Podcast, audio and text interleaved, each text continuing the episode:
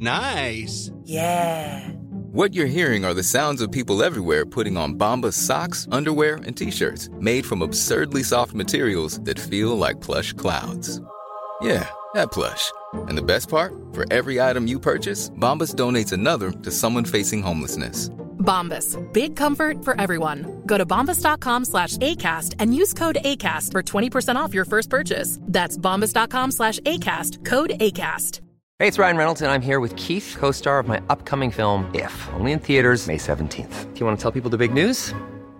All right, I'll do it. Sign up now and you'll get unlimited for fifteen dollars a month and six months of Paramount Plus Essential Plan on us. Mint Mobile dot com slash switch. Upfront payment of forty-five dollars equivalent to fifteen dollars per month. Unlimited over forty gigabytes per month. Face lower speeds. Videos at four eighty p. Active Mint customers by five thirty-one twenty-four get six months of Paramount Plus Essential Plan. Auto renews after six months. Offer ends May thirty-first, twenty twenty-four. Separate Paramount Plus registration required. Terms and conditions apply if rated P G. Planning for your next trip? Elevate your travel style with Quince. Quince has all the jet-setting essentials you'll want for your next getaway, like European linen, premium luggage options, buttery soft Italian leather bags, and so much more. And it's all priced at fifty to eighty percent less than similar brands. Plus, Quince only works with factories that use safe and ethical manufacturing practices. Pack your bags with high-quality essentials you'll be wearing for vacations to come with Quince. Go to quince.com slash trip for free shipping and three sixty-five day returns.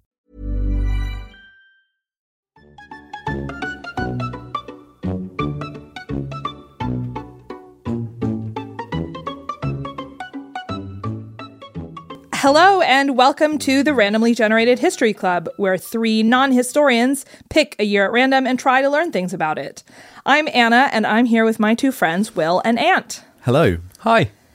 This week, we're talking about the year eleven oh two. Um, one of the greats. I say that every time. One of these days, we're going to get one of the first few I, years in the eleven hundreds. One of the really? first few years of the of the twelfth century, I think. Uh, I'll I'll be the controversial one and say that. Uh, could we get our three word previews of what mm-hmm. we're each talking about? Um, Will, I'll start with you. King's sulky son. King's oh. sulky son. That's a possessive king. Correct. Okay. Good. Ant? Heavy, heavy horses. Heavy, heavy horses. Yeah. Is that like hungry, hungry hippos? It is exactly like hungry, hungry hippos, but they're heavy, heavy. Okay. Uh, my three words are Lord Battle Master or Lord Battle Master. That's pretty good. That's yeah. amazing. Or Battle Lord Master. Any, anyway, it works. Um, and before we dive in, I have, uh, it's not really a correction, but it is a follow-up um, oh. because I was very curious last week when you talked about the, Will, you talked about the Battle of Brunneburh. Brunneburh. Brunneburh. At, yep. At one point you mentioned Dingsmere. Yes, I and, did. And there was no, nobody knew what Dingsmere was. We did not. So I've looked it up. Uh-huh. Uh No one does really know. Great follow-up. Yeah, and a follow-up. No, but this tickled me. So, as Dingsmere does not correspond to any known place name, its meaning has caused considerable controversy. Apart from Sea of Ding, suggestions suggestions have included Dingy Sea, Sea of Noise, and Wetland of the Thing. Wetland of the Thing. Yeah. Of the Thing? Of the Thing. The thing, thing is the Norse word for an assembly.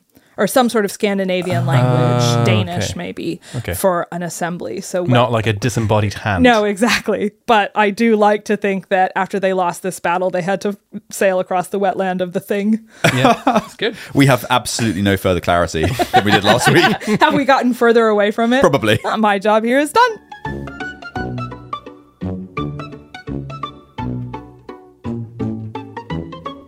Today, I'm back in my favorite period of history, Moorish Spain. Yay. So things are about to pop off. Um, I'm going to take the... You just can't get enough of it, can you? I cannot get enough you of it. You might say it's a bit Moorish. Oh, nice. It's very good. Excellent. When I first moved here, sidebar, maybe we cut all this out, Moorish, M O R E I S H, is not a word that exists in English, uh, in American English, sorry. Okay. Yeah, yeah. And so I kept seeing it in relation to food.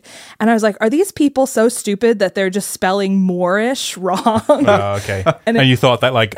you know, Cadbury's cream eggs yeah. were from yeah, because I think an the, Arabic empire somewhere. The first somewhere. thing I saw it on was like a pot of hummus. I was like, okay, I guess. And I was very, it's kind of Moorish. Yeah, it's Moorish and Moorish. Anyway, uh, I'm not talking about hummus today uh, as a first. I'm going to take the unusual step of talking about someone who was already dead by eleven oh two.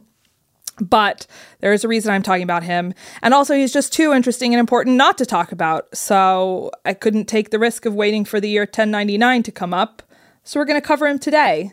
And he's a man named Rodrigo Diaz de Vivar, better known as... El Cid. El Cid. Oh, oh I'm so... Th- this has been my favorite movie of all time. Oh, I haven't seen it. It is so good. Is it? Really? It is, yeah. It's like Charlton Heston. Yes. So good. Okay. It is about seven hours long. But it's great. Well, good, because so is my bit today. Can I clarify? So um, he, he this is a man who died in ten ninety-nine. Yeah. And we're covering... Sorry, just... Okay. Sorry, I, I'm a bit confused. So... We're covering the year eleven oh two, of course, yeah, which is a, which famously. is which is three years later. Uh-huh. Yeah, yeah. Okay. Good. Sounds good. Carry on. You will. All your doubts will have been erased by the end of the, my section. Okay, great. Probably.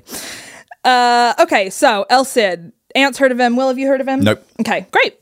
Uh, he was quite a famous knight in medieval Spain. He's still celebrated as a Spanish folk hero and national icon, but. Interestingly, he exists in this time of transition for the Iberian Peninsula. So the Caliphate of Cordoba falls in ten thirty-one, and Muslim Spain fractures into a bunch of kingdoms called taifas. They're basically smaller, independent principalities, but without any overarching ruler. But Christian Spain was also not united, and it had different states like Castile and Aragon, and I literally wrote in my notes in all caps, not Aragorn. um, uh, so those states were perpetually vying for supremacy and at various points attempting to unite and that sort of thing. So basically, if you're a sword for hire, this is a fantastic time for you. I would have done so well. You would have done so well. No one's so. hiring my sword right now. It's been a dry s- season for okay, yeah. Ant's think, sword. I think your sword is on a few blacklists, actually. I'm talking about a literal sword. This is not... We're not talking about my penis. Uh, oh, oh. Just F Y I. Okay. But that is also coincidentally for hire. I have seen your sword. Your, you have. Your literal you have. sword. You have seen yeah, my literal have. sword. Anyway, uh, El Cid was also a sellsword. He was born into minor nobility in Castile in around ten forty-three, and he was in the service of the Prince of Castile, Sancho the Second. And when Sancho becomes king, El Cid is put in charge of the Castilian army, and he leads some campaigns against Sancho's brothers, Alfonso and Garcia, who are ruling other provinces in Christian Spain, because Sancho wanted to consolidate their kingdoms. So El Cid starts gaining renown as a great fighter, and they do expand the territory. However, in ten seventy-two, King Sancho assassinated. Mm. No one knows who did it, which means, of course, it was one of his brothers. Probably. Um, and probably his brother Alfonso, who El Cid had helped depose from his own throne a few years earlier. But since Sancho had no kids, Alfonso ascends to the throne of this expanded kingdom. So basically, El Cid is now in the service of a king he actively fought against, which is frowned upon. um, it makes sense that Alfonso took the throne, though. Yeah, totally. He, he was the coolest one. He was definitely the coolest. He was, yeah. He had the leather jacket. He did. Hey. He, he always, like, banged up against um, medieval jukeboxes. Yes. Yeah, yeah, yeah, yeah, yeah. Which were just, like, boxes that had little um, lute players inside of them. Um, so, Alfonso is in charge. Oh, it's a Happy Days reference. Yeah. Yes, we're making jokes relevant twenty years ago, so could you please keep up? twenty, mate. Topical. uh, twenty years ago was two thousand three. I hate to break it to you. Fuck. um, yep, so we're all very old, but not as old as El Cid. Uh, El Cid loses his rank, and eventually in ten eighty-one, Alfonso exiles him from the kingdom. So he basically becomes a traveling mercenary. And he goes to Zaragoza, which was in Muslim hands at the time. And according to one chronicle, they found him, quote, thirsty and exiled. uh-huh. Un- unclear to me what sense of thirsty they meant. But uh, regardless, they slake his thirst by giving him the opportunity to fight, and he fights for Zaragoza against Christian kingdoms like Aragon, as well as against other Muslim Taifa states. So, speaking of being thirsty, Will, this part is just for you. Yes. El Cid apparently loved reading books by Roman and Greek military strategists. Normal. Presumably Nerd. Just Thucydides, day in, day out. Um, he ordered that the books be read aloud to his troops before battle. He was also a big fan of psyops, and he would use unexpected strategies to terrorize his enemies before he attacked them. I like this guy. I, I knew you Wait, would. What kind of unexpected things? It's unclear. So, oh, it's unclear. It's like, yeah, yeah. It was like a. I didn't. Um, I didn't dig into El Cid's psyops, but I probably should have because I they were probably interesting. But also, it was the twelfth century, uh, the eleventh century at this point. So just like hiding behind a boulder. Yeah, they weren't exactly doing like, like Russian troll farms or yeah, whatever. Yeah, exactly. Yeah. yeah, they weren't like dank yeah. memes. Aimed to overthrow the. There were a lot of dank memes, but they were just primitive in nature. Uh, and one note on his nickname, El Cid probably comes from the Arabic word Sayyid, meaning Lord. Oh. And so El Sayyid or As Sayyid, meaning the Lord, which was a title given to other Christian leaders at the time. Huh. But there's no evidence to suggest that he was actually called that during his life. And the first time it appears is in one of these epic poems that's written about him about fifty years after his death. But while he was alive, he did definitely have the title Campeador, which means master of the battlefield, which I think is cool. It's pretty cool. It's that really is very cool. cool. I, yeah. I I just thought it meant the Cid. Yeah. Well, you got half the translation yeah. right. I mean, that's what I was just really the good. yeah. yeah. Um, no, El Cid, the Lord, Campeador. Anyway, in ten eighty-six. This group called the Almoravids come up from North Africa, and they're um, people of Berber descent, and they're on a mission to reunite the Muslim Taifas and take control of the whole peninsula. King Alfonso, up in Castile and Leon, recognizes this threat and realizes he needs El Cid back, so he recalls him to his service. But El Cid has gotten a taste for power and independence, and he wants more than to just command mm. dudes' armies. He wants the Christian and Muslim armies to fight each other and then weaken them both while he can just kick it and do his own thing. He wants to be in control of the Taifa of Valencia. Can't blame him. Beautiful city. Beautiful place. Mm.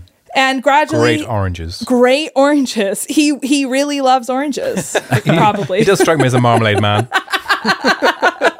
That's the subtitle of the movie, right? El Cid, the El Marmalade Cid. Man. Marmalade Man. That's it. By, by Heston. um, gradually, he does gain control of Valencia, uh, nominally as a vassal of King Alfonso, but really he's ruling it independently. And he rules it as a very pluralistic society and was apparently supported by Christians and Muslims alike, which we love. Uh, he rules Valencia for about five years, defending it against the Almoravids, but then in ten ninety-nine, he dies. His wife, Ximena, takes over after his death, but in eleven oh two, uh-huh. she is forced to surrender Valencia to the Almoravids, who have been besieging the city uh, on their quest to reunite the Muslim kingdoms. And there's a great legend that during this siege in eleven oh two, Ximena orders El Cid's corpse to be fitted with armor and set upon his horse to boost the morale of his troops. That is not going to boost my morale. If I see the corpse of my beloved leader in armor. Yeah. Like on his living horse. Does that change anything? Over a, a horse. But also, it's been three years. I mean, like... Indeed, it has been three years. Wow. Yeah. Oh. But in some versions of the story, El Cid actually wins a charge against the Almoravids, despite having been famously dead for three years. Do we think that's probable? I think it's likely. I don't think that he participated that much in it, I'm going to say. Yeah. Well, he was the, you know, the Imagine being head. the guy in command of that actual tactical action, and then this fucking dead guy on a horse takes all the credit afterwards. Imagine being in control of that horse. Yeah, like, yeah. how do you, you know, there's a lot of slumping, a lot of... If that happened, that is yeah. seventy percent down to the horse. It was a great horse. So this is El Cid's beloved war horse named Babieca, which means stupid. It's a great name for a horse. It's a great name for a horse. There are a lot of theories about how the horse got that name, but my favorite is that El Cid's godfather was gifting El Cid a horse, and El Cid picked one that his godfather thought was a weak choice. So the godfather just yelled, Babieca! Um, but by all accounts, Babieca was a great horse. Yeah. Going so far as to let his dead rider command and win a charge. Brilliant. Excellent tactical acumen. Yeah, exactly. Very tactically ecumenical horse. And so that's why I chose to talk about this, because eleven oh two is when this kingdom fell. But I wanted to give all that context of El Cid, El Cid, because he's just he's just yeah, a very great. cool, romanticized, but really actually important figure that had the skill and the valor to back it up. Um, I have two very brief things to say as well. He had two famous swords named Tizona and Colada, not Pina. Uh, there is a legend that after El Cid died, a lot of legends about what happened to him after he yeah. died. So there is a legend that after he died, he was seated in full armor in a monastery church. A little easier than seating him on a horse. After about being ragged about by a horse. This guy was just like... You know, they just wouldn't let him rest. That's a lot of duct tape. It's to keep a lot that together. of duct tape. But as he was propped up in this church, a man came by to pluck a hair from his beard, but Tizona, the sword, struck the man down. So no, not- n- none of this happened. I mean, come on, n- none of this happened. Let her finish. We don't know. It's, it's entirely possible. Yeah, what if the sword were... connected on a string to his beard, yeah, yeah. like a little sort of Damocles situation. Oh, like a little trap. Like a, yeah, like a like little a, trap. And when the guy plucks this, the beard, it releases the sword. Which like Home Alone style. Da- yes, mm. exactly. Can yeah. you allow that that was possible? I mean, it's that is physically possible, and it definitely didn't happen. Well, anyway, I would love to have a sword that's faithful to me after my death, but I'm still working on it. Um, my sword is for hire. No comment. Uh, of course, as Ant mentioned, El Cid has inspired lots and lots of works of art over the ages, including the movie with Charlton Heston. Uh, but also, did you know El Cid was described to inspire Fernie about his Spanish heritage in The Legend of Ralu, episode sixteen of season one of Jakers, The Adventures of Piggly Winks. I don't I don't know any yeah, I don't understand any of that. eighty percent of those words I just don't know. Piggly winks. I know. I had to read that sentence so many times. I was like, I don't know what any of this means, but I really would like to say it out loud on a podcast. So two suggestions. Watch Piggly Winks yep. or El Cid. Yeah. And if you're going to watch Piggly Winks, specifically watch episode sixteen of season one, The Legend of Ralu. The Legend of Ralu. Amazing. And that is the tale of El Cid. Thank you.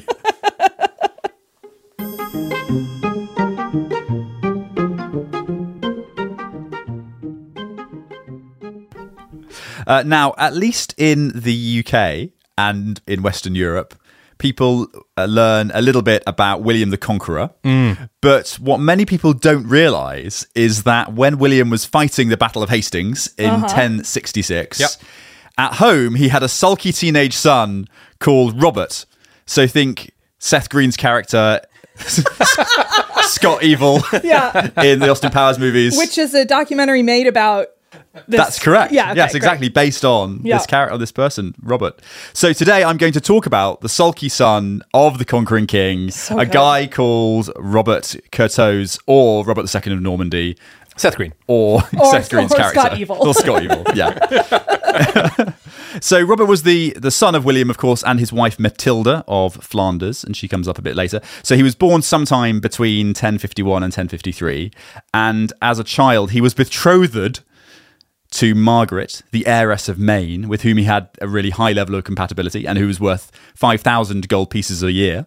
But tragically, she died before they could be wed. Oh, that's and, so sad for them financially. And probably emotionally. And in the end, he didn't marry at all until his late forties, which was quite rare at the time for mm. nobility. Oh, so there's, there's hope for me yet. Yeah, I'm on track. I'm on track for that. So in his youth, he was apparently very skillful in military exercises, oh. uh, but also, quote, prone to laziness and weakness of character, unquote. Oh. Uh, and it seems that all the other nobles around uh, him and the King of France then used those character flaws to kind of stir up trouble between Robert and his dad. Um, and then a big cause of his problems was that he was unsatisfied generally with his share of power, between him and his brothers. So he argued all the time, constantly, with his father and his brothers as a result of this. And in ten seventy-seven, Robert launched his first insurrection against his father, ah.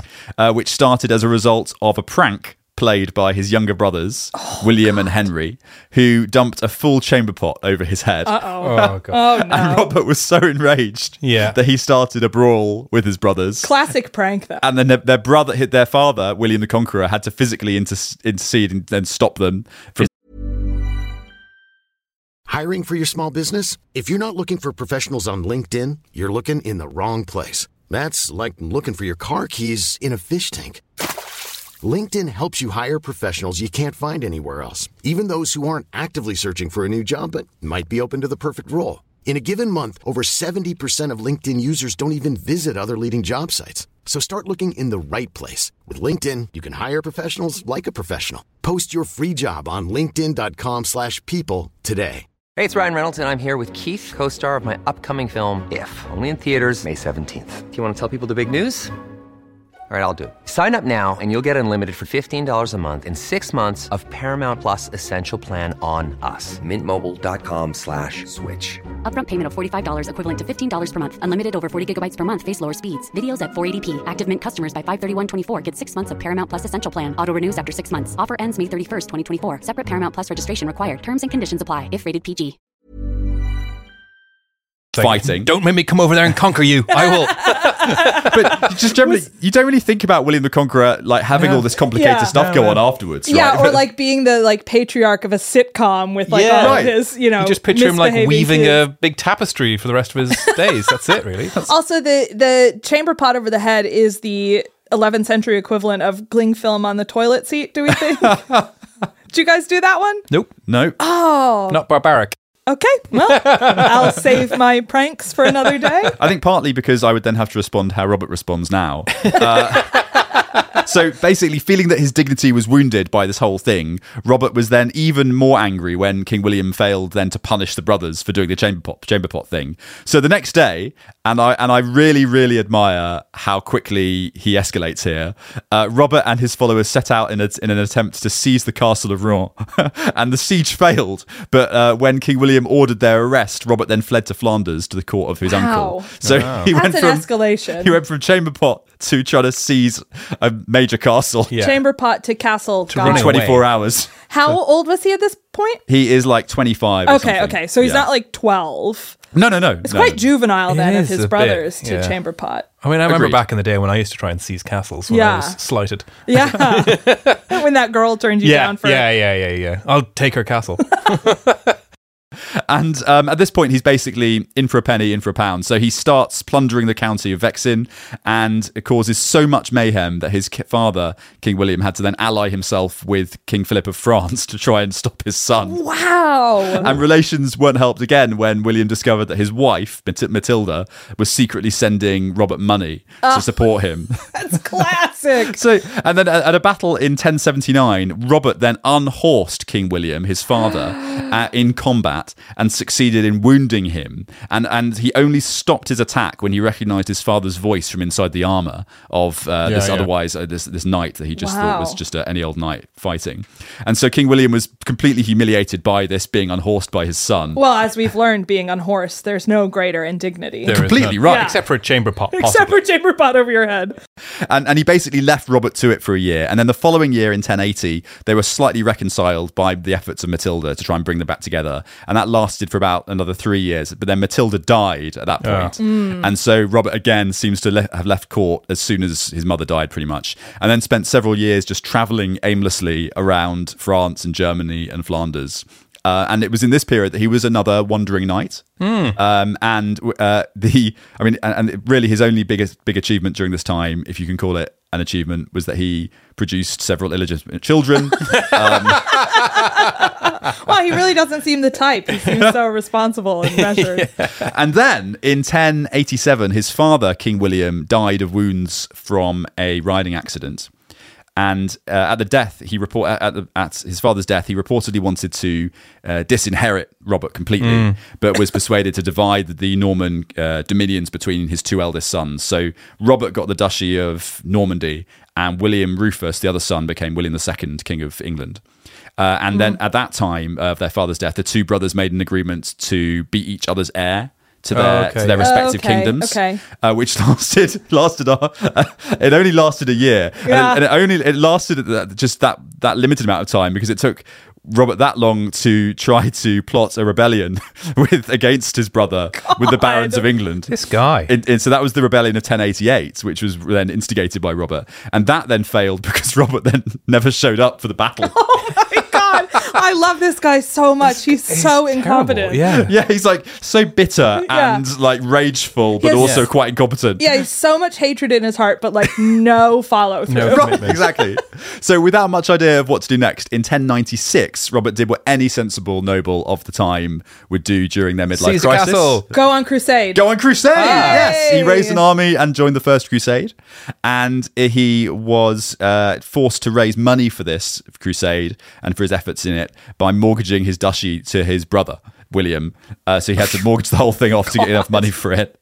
Um, and he had a decent amount of success actually on the crusade. So he went on to help to conquer Nicaea in ten ninety-seven and then was part of the force that uh, took Jerusalem in ten ninety-nine. Mm. And he ended up leaving the Holy Land around September that year in ten ninety-nine and returned via Constantinople and then to southern Italy, where he married a woman called Sibyl, who uh, helped him uh, by bringing with her a big dowry, which nice. he then used to buy Great. back his duchy from, yeah. his, nice. from his brother. Oh, okay, all right. Nice. Um, and it was all going quite well. But then at that stage, uh, his brother, William, who was currently King of England, uh, died while Robert was still on his way back from the Holy Land. Okay. And so the, the younger brother... So, of, like, called home a bunch of times and he didn't answer. Right. Yeah. And and then the, the younger, the other brother um, of the chamber pot story, yep. Henry, was then able to use the moment to seize the crown wow. for himself. Wow. And uh, and then eventually in eleven oh five, Robert was being such a pain still in Normandy that Henry, who's now on the throne in England, uh, then just had to invade Normandy to try and do something about him. Wow. So these are lands his like father was ruling and that should have been completely, you know, on his side.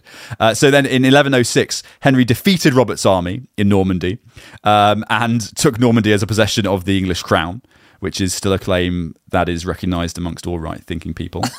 And Robert was imprisoned then at Devizes Castle in Wiltshire.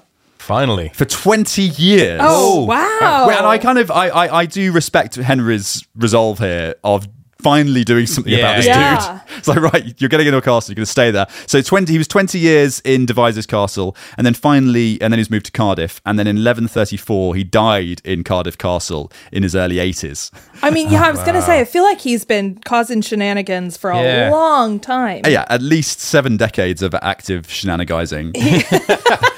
He had so many opportunities to die, and he probably would have had he bothered to show up for any of his right. revenge plans. He's amazing. So there you have it. That's the sulky son of William the Conqueror, who I and I have to admit I quite like the guy, I, despite all of that. I mean, he sounds got like some a style, worm tongue kind of sniveling yeah, kind of yeah.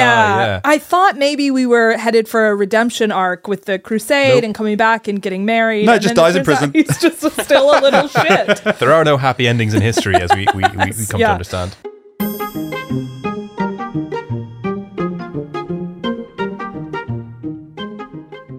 I'm going to be talking about sort of crusade season, which effectively we're in the height of now in eleven oh two. In March twenty twenty-three. In Mar- yeah, exactly. Uh, in March twenty twenty-three, it's the height of crusade season. I hope everyone's ready. They got their got, S P F and got all that their, kind of yeah, stuff. Crusade body ready. So the First Crusade took place from ten ninety-six to ten ninety-nine, and this was instigated by the church, who decided, hey, we kind of want to get the Holy Land back from Islamic rule. Uh, and this was kicked off in earnest by the Byzantines, who sort of, you know, took that mantle upon them as being the first, first Crusaders after Pope Urban the Second proclaimed it. Um, and this sort of instigated this romantic notion idea mm. of taking back the Holy Land. And it was successful in large parts in the start, where they established uh, the Kingdom of Jerusalem. So everyone wanted a piece of the action, uh, and you can sort of imagine from the point of view from the Islamic side, they're like, what the fuck are you guys doing? We just, like, we've been living here for centuries now. Yeah. What are you doing? Um, so Uh, ten oh two, uh, Jerusalem was in the hands of uh, Western Knights, sorry, eleven oh two, sorry, oh, in yeah, Western okay. Knights. And they made this Kingdom of Jerusalem, and it was headed up by a chap called King Baldwin the First, mm-hmm. who was originally one of the lesser-known Baldwins. um, so originally a count from Edessa in modern-day southeast Turkey. Uh, he took the seat after crusading for quite some time. He was in the original Crusades, and he's extremely successful, tactically astute, you know, lots of cavalry, all that kind of good stuff we think about Crusades.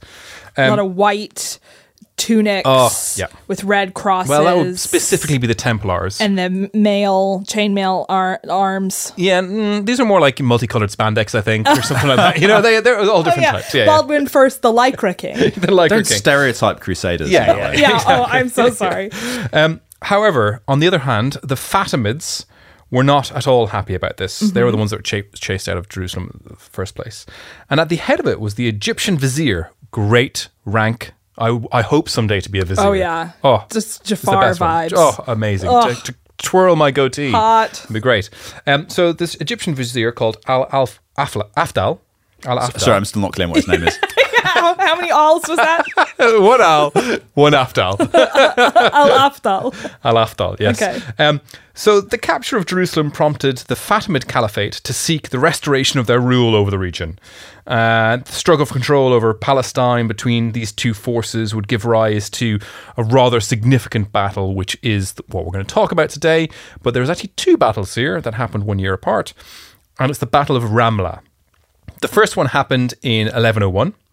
Uh, in about May time, and in the preceding months, King Baldwin the First had embarked in a series of raids establishing his territory against the Fatimids, and he se- successfully captured territories and strongholds, and then in response, the Fatimid vizier, Al-Afdal, amassed a really large army, like pretty big, estimated around twenty thousand soldiers, mm. to march towards Jerusalem in an attempt to recapture the city.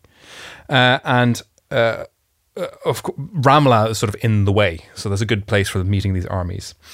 Um, so, in, uh, as the Fatimid forces approaches, Baldwin I quickly assembled his army, which was significantly smaller than the Fatimids, numbering about only about one thousand knights, heavy cavalry, heavy heavy horses, and uh, one thousand infantrymen. Don't body shame the horses like that. Yeah, the difference between heavy cavalry and light cavalry is just like they're just bigger guys. It's just oats and squats or whatever. Yeah, oats and squats, classic.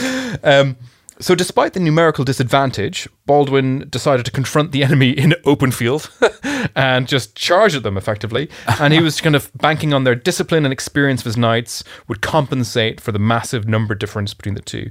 And also the fact that they had heavy cavalry uh, to do most of the damage. And it worked. They managed to overcome the odds in spite of being totally encircled uh, because they broke through the line and then they were in amongst the Fatimids and just caused chaos there, and they all, they all fled. And this was in this was the first battle, the first battle. in eleven oh one. And exactly. Okay. And so King Baldwin I, and lo, uh, there was peace in the Middle East ever since then. For oh, nice. a millennium for, since. For one year. For one, um, okay, well. So eleven oh two, year in question, we get to the second Battle of Ramla. Okay. Which is... Uh, You know, it, the aftermath of this, you know, the, there's a changing of the guard. Effectively, the Fatimid Caliphate were still determined to regain control over Jerusalem and the territories there, and they assembled a new army to challenge the Crusaders. Uh, this time, they were uh, Al-Afdal was out, and his son was in, Sharaf al-Malali. Mm. So he was in command instead, and they had managed to learn a lot of lessons uh, from the previous one. And King Oats Baldwin, and squats. Oats and squats. They they were on bulk season was happening. They were bulking big time. Yeah. Um. So King Baldwin once again mobilized his forces to meet the enemy near Ramla, and the Crusader army now, however, was smaller than it once been when oh. it fought previously, because some of the knights had returned to Europe, reinforcements had not yet arrived. Uh, the Fatimid army, on the other hand, were really well prepared, and they had really studied their defeat from previous. And made them just a more formidable adversary. Yeah. So, how did it go? The Second Battle of Ramla began with both armies engaging in skirmishes, maneuvers, testing each other's strength, that, you know, classic sort of early flirtations of war. Um, With like tug of war? Tug of war. There was a, there was like a hammer throwing contest. Okay. Yeah, yeah. Shot put.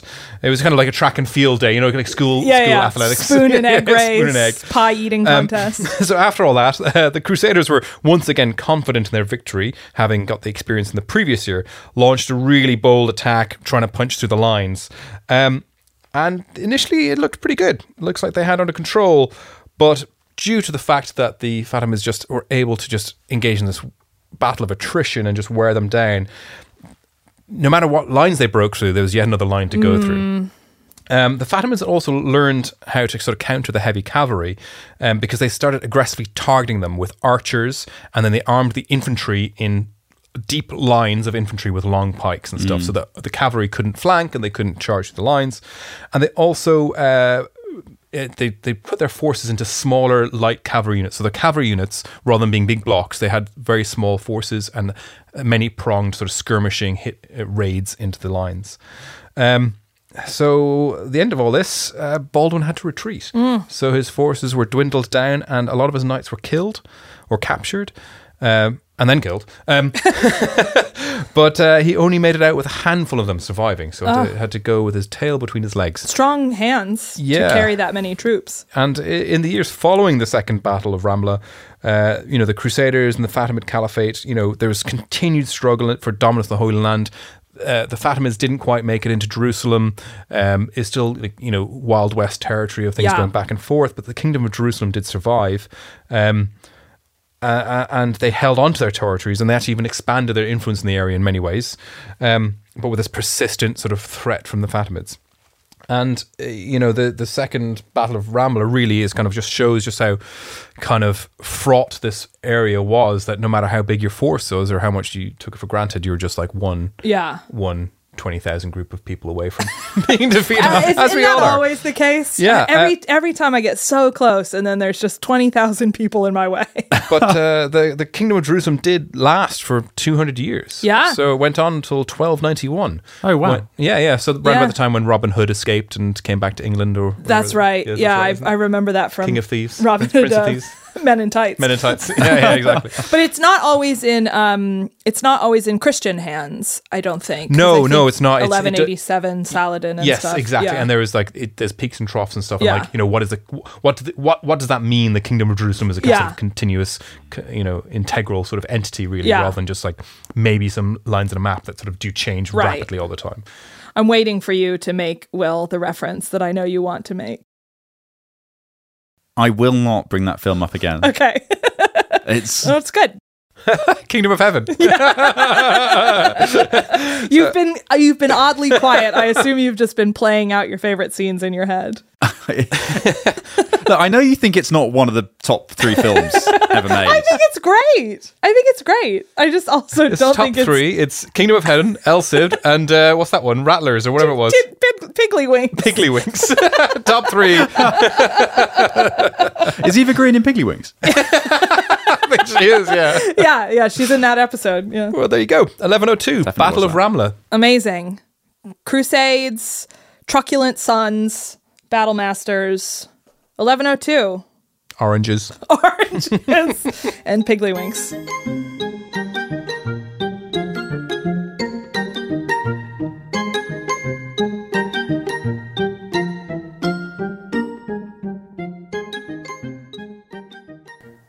All right, thanks for joining us. That's everything you'd ever need to know about the year eleven oh two.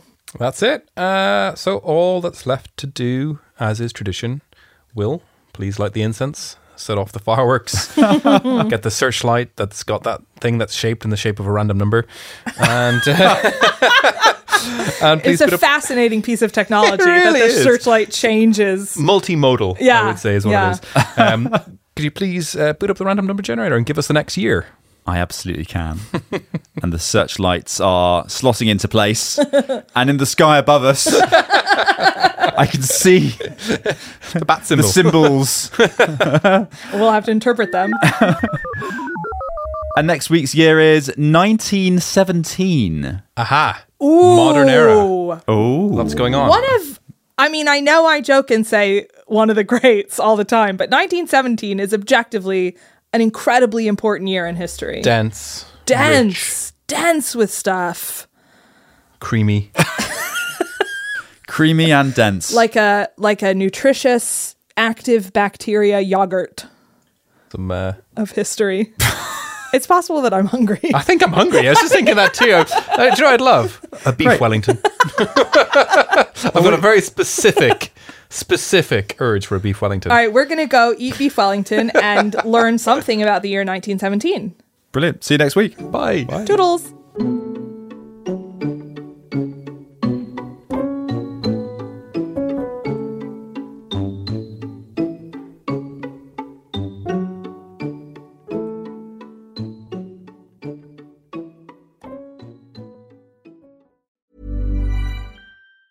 Planning for your next trip?